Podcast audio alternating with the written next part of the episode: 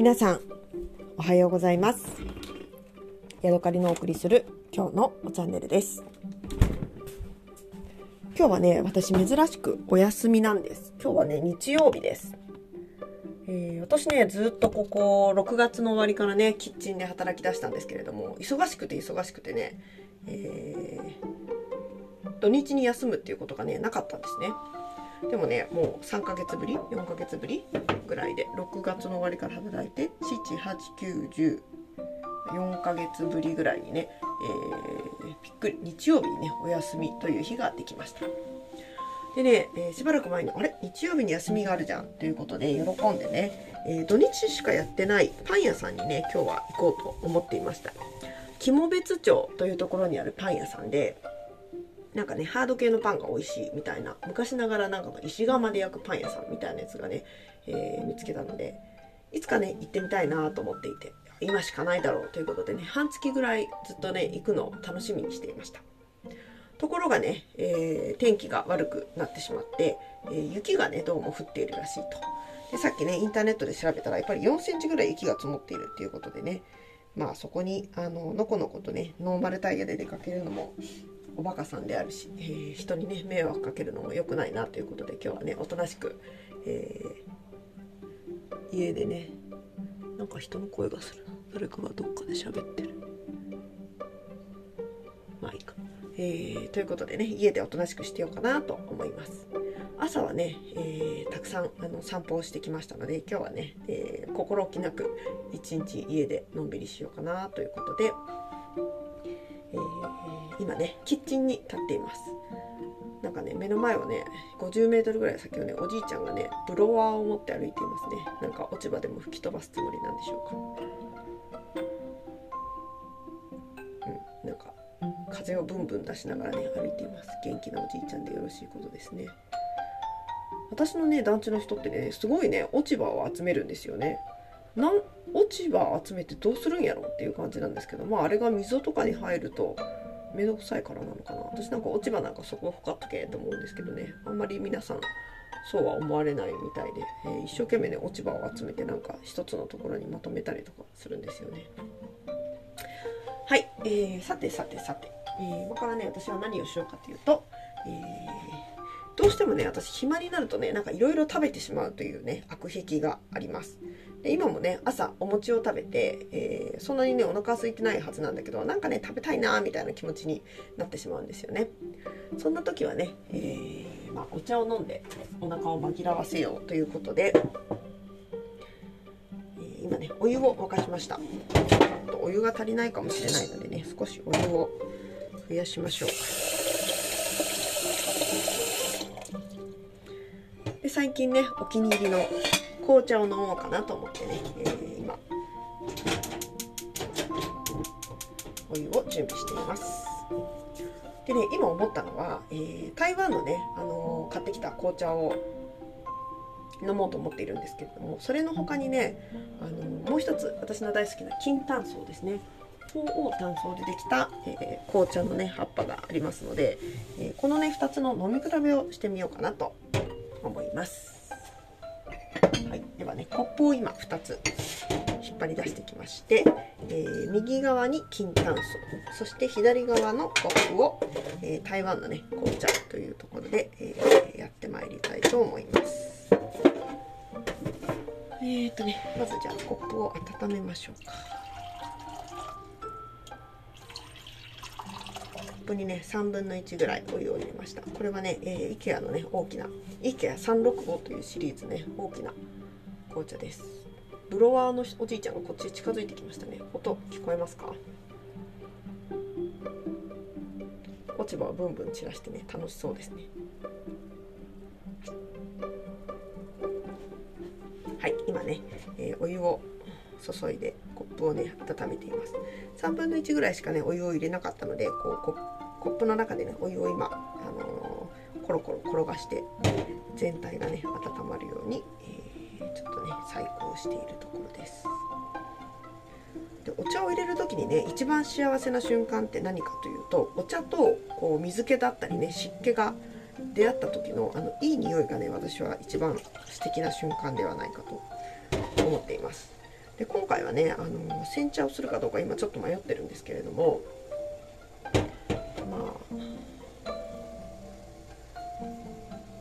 あ煎茶はしずにこのままね、えー、温かい熱々のねあのー、なんていうのかなコップの中に茶葉をねコロコロンと落としてでそこのねその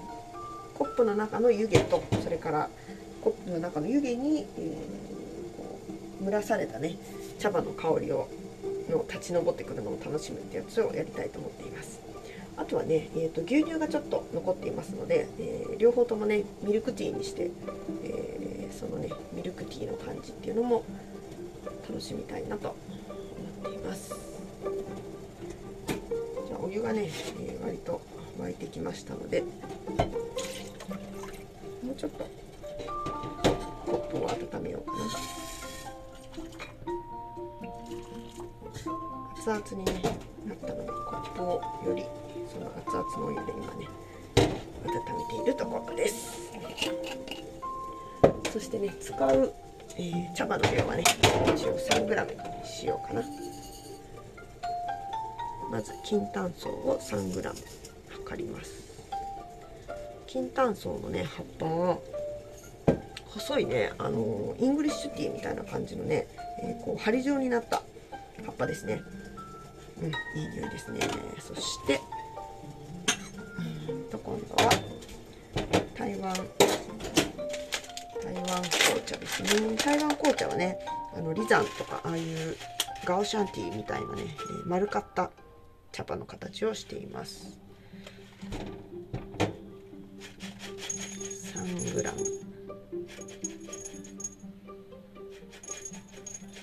3グラム。計量しました。ではお湯をやかんの中に戻しましてそしてね今このコップ熱々になったコップにね 3g ずつ茶葉を入れます。そうするとこのうん。ああいいね。コップの中のねこの蒸気で、あのー、茶葉のねいい香りが立ち上ってきます。特にね今感銘を受けたのがこのね台湾の紅茶の方ですね。なんかすごくなんだろう台湾っていう感じがねあの香りの感じがします。それはね紅茶の香りというよりもなんかなんだろうなよく焙煎の効いたね台湾茶の香りっていう感じがしますね。300cc えー、茶葉を注ぎました、えー、次に台湾茶の方にも 300cc 注いでいきます。コップをねはかりの上に乗せたまま、えー、注いでいますよ。はい。早速ね色の違いが鮮明に出ていますね。えっ、ー、と金炭層の方はねオレンジ色。濃いオレンジ色の色が出てますね。そして、えー、台湾ティーの方はねあのもうちょっとね緑がかっている。金炭素に比べるとちょっとね緑がかっている感じがしますね。面白いな。なんか台湾ティーだけを入れるとああ黄色いなあ黄色いなってオレンジだな紅茶の色だなっていう感じがするんですけれども金炭層と比べるとねあの明らかに、えー、台湾の紅茶の方が少しね緑が残っている感じがしますね。で金炭素の方は本当にあの何ていうのかなイギリスの紅茶のように、えー、すぐね濃い茶色っていう色が出てきていますね。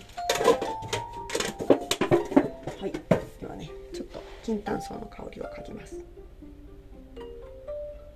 なんだろうななんかねちょっと香りが落ちた。古くなってるのかな。はい。そしてこう台湾。うん、まだねあんまり香りはそんなしないなっていう感じですね。そして茶葉の感じはうんと金炭素の方はね1枚ちょっと広がってきた、えー、横にね、え幅が広がっている茶葉がありますね。でまだでも全体的に針のような形を保っていますね、えー、それに比べると、えー、台湾茶の方は、えもうね茶葉が割と開いてきているって感じですね。あんまり巻きは強くない。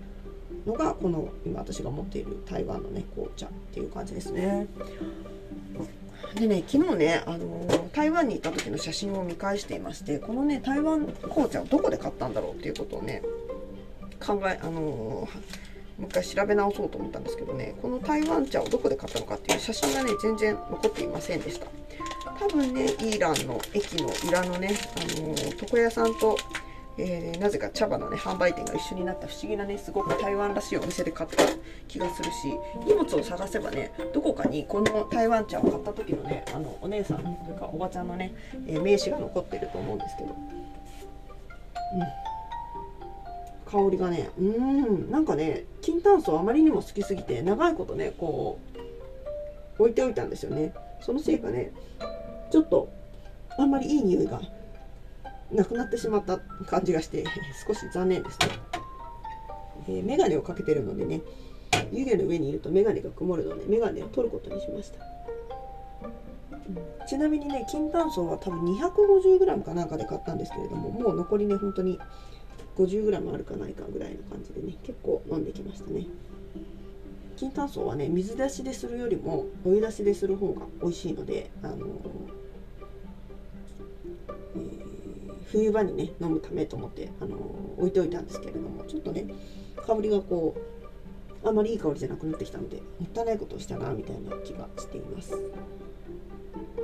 だいぶね、あの台湾の紅茶の方はね、えー、葉葉っぱが大きくなってきましたね。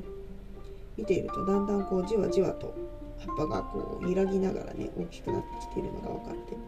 これを見ているのはなんかね何だろうな植物の成長を見ているみたいで楽しいですね。急にねあの葉っぱがふーって浮かび上がってきたりまた下がってきたりとかするのもねなんかこう動きがあって見ているとね楽しいですね。うん。あなんだろう。金炭素の方本当にね香りが劣化というか薄くなってしまいましたね。昔あんなにいい香りだったのにっていう感じです。でね今どちらも茶葉はね一番下の底の方に沈んでいる状態です。えそしてねあのその茶葉の周りが濃い色水色が出ていますね、えー、金炭素の方はよりねあの一番下の色の方が濃いなっていうのがね、えー、上から見てよくわかります。台湾の紅茶の方もね奥の方は濃いですけれども金炭素のほどね色の濃淡ははっきりはしていないなっていう感じですね。なんとなくやっぱり下の方が濃そうだなみたいなそんな感じの色のね、えー、差がありますね。しまった。タイマーをつけるの忘れたのでこれで何分経ったのかよくわからないんですが今ね、えー、録音しだして12分も経っているので多分もう3分ぐらいは経っているのかなっていう感じですね。せっかくなのであの箸でねぐるぐるとかき混ぜてこう味のね濃淡をなくしてみましょう。はい今金炭素の方をぐるぐるしました。して今台湾紅茶の方をねぐるぐるしていました。台湾紅茶の方はねあのもう開ききった葉っぱもありますしまだねそれほど開ききってない葉っぱっていうのもあって、えー、それが、えー、共存しているような感じですね。あでもねかき混ぜてみたら香りがねよく立ち上ってきました。金炭素の方のねいい香りっていうのも上の方に出てきましたね。焼き芋のような香りというのかな。香ばしい香り。うん。で、えー、台湾茶の方はなんだろうな。なんかねなんだろうな。なんか台湾紅茶としか言いようのない香りがしますね。で別々で飲むと割と似てるなーっていうなんかちょっとねこの台湾紅茶金炭素気味があるなと思ってたんですけどこう匂いをねあの嗅ぎ比べてみると全然別物だっていうことがよくわかりますね。はい。えー、湯気をねずっと眺めているのでね顔がしっとりしてきました。えー、っと。かなりねもう水色が出てきて、えー、両方ともね濃い茶色っていう感じになってますね。でもより、えー、金炭素の方が赤みがかった茶色。そして、えー、台湾紅茶の方が、えオレンジというか茶色みっていう感じがして色が濃いのは金炭素の方ですね。どちらも 3g に対して 300cc の熱湯を注いでいますね。はい。では味見をしてみます。まず、えー、金炭素の方から飲みますね。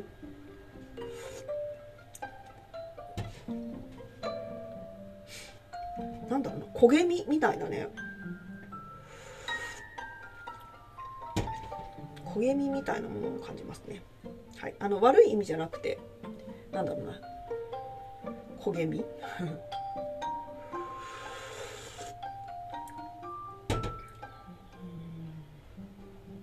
焙煎味みたいなね。こう火の感じっていうのかな？しますね。はい。では、えー、台湾紅茶の方を飲みます。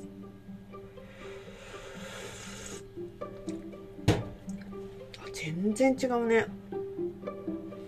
でもやっぱ金炭素の方が美味しいかな。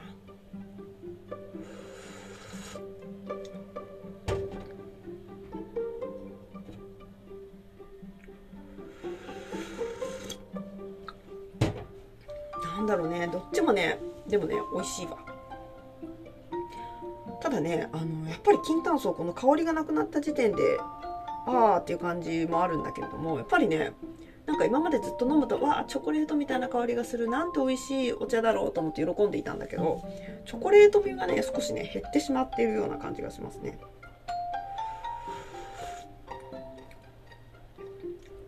うん。なんか美味しさが急になくなっちゃったな。なんでだろう。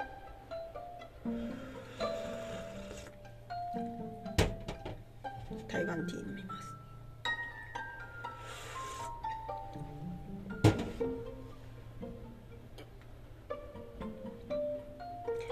えー、なんていうのかな？これはねあんまりね飲み比べるものじゃないなっていう気がします。どちらもねあの美味しいんですけれども飲み比べるとねなんかどっちが美味しいみたいなこと言いたくなっちゃうじゃないですか。で両方とも美味しいんだけどなんだろう？両方ともなんか方向が違いすぎてなんか。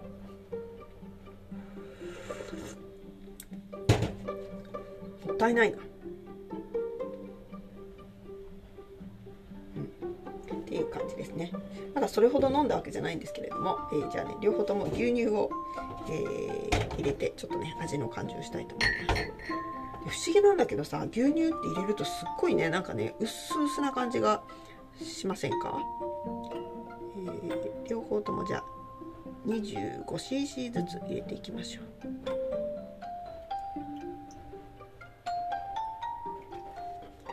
はいではね 25cc ずつ各、えー、紅茶にね牛乳を入れました、うん、牛乳の香りが立ち上ってきましたので、ね、くるくると両方混ぜて。はいいただきます。まず、えー、金炭素ですね。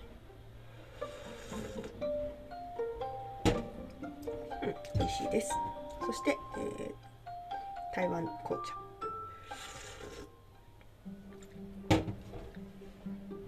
うん。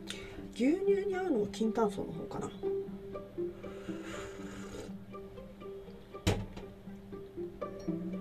色はねあの金炭素の方がねちょっと茶色みが濃いですね。台湾茶の方が薄い茶色です。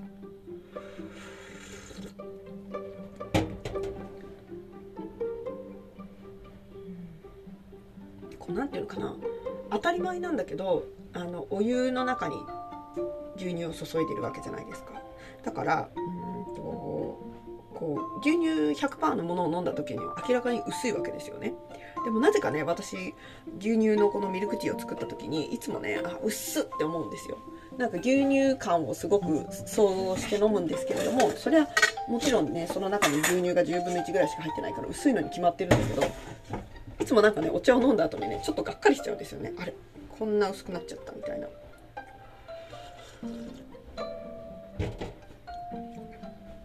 っぱりねあの当たり前ですけれども。薄いなみたいなねそんな気持ちになりますね。このミルクティーが美味しいのって熱いうちとかね温かいうちじゃなくですかね。私はねあの冷たくなったミルクティーってあんまり美味しいという気がしないんですよね。だから今熱々のうちにね飲んでしまわないとと思ってね今一生懸命飲んでいます。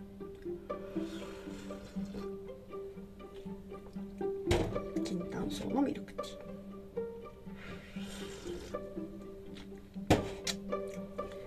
台湾ティーのミルクティー。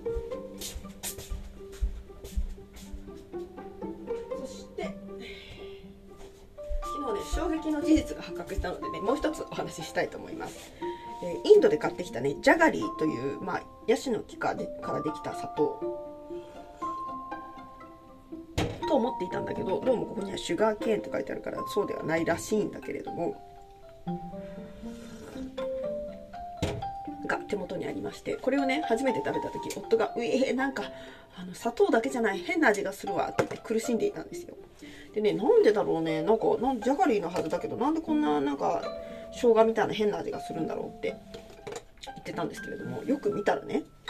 えーなんかその商品説明っていうのが横に書いてあるんですが、 no color, no preservative, no chemicals, made from rich quality sugarcane、だからサトウキビですね、から作ってあるって書いてあって、その下にね、with added natural cardamom ドライジンジャーって書いてあったんですよね。そうか。だから生姜みたいな味するんだ。だから変なね、あの、この、私にはカルダモンかっていうとちょっとよくわからないかったんですけど、このなんか薬品臭い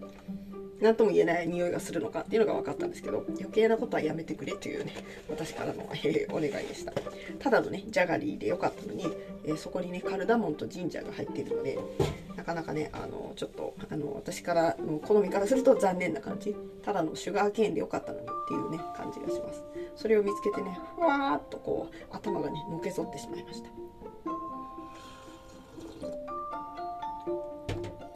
はい。というわけで今ね紅茶を中国ティー紅茶を入れて飲み比べてミルクティーにもしてみました、えー、今日の感想は金炭層が、えー、劣化してしまったっていうこととやっぱりね両方とものなんか一つ一つを大事にして飲まないといけないお茶なんだなっていうことをね、えー、実感したっていう感じですね、えー、珍しくね今日と明日連休なんですよね。なのでね、えー、何をして遊ぶかっていうのを今から考えたいと思います、えー、私ねあの VR ゴーグルっていうのを持ってましてそれをね、あの全然使わずにずっと放置してるんですよ。もう半年ぐらい放置してて。でもね、最近 YouTube でその VR ゴーグルを使ってみると楽しい360度動画みたいなやつがね、いくつかアップされていたので、例えばセント、サンクトペテルブルク、えー、英語で言うとセントピーターバーグですね、の、えー、やつとか、あとはグラスゴーとかもね、あの360度動画があの公開されていたので、えー、もしね、暇があったら後でね、え頭にゴーグルをかぶってグラスゴーをね、旅行した気分になるかなと思っているところです。はい。というわけでね、今日はここまでです。また次回お会いしましょう。また明日お会いしましょう。何回も間違えますね。さようなら。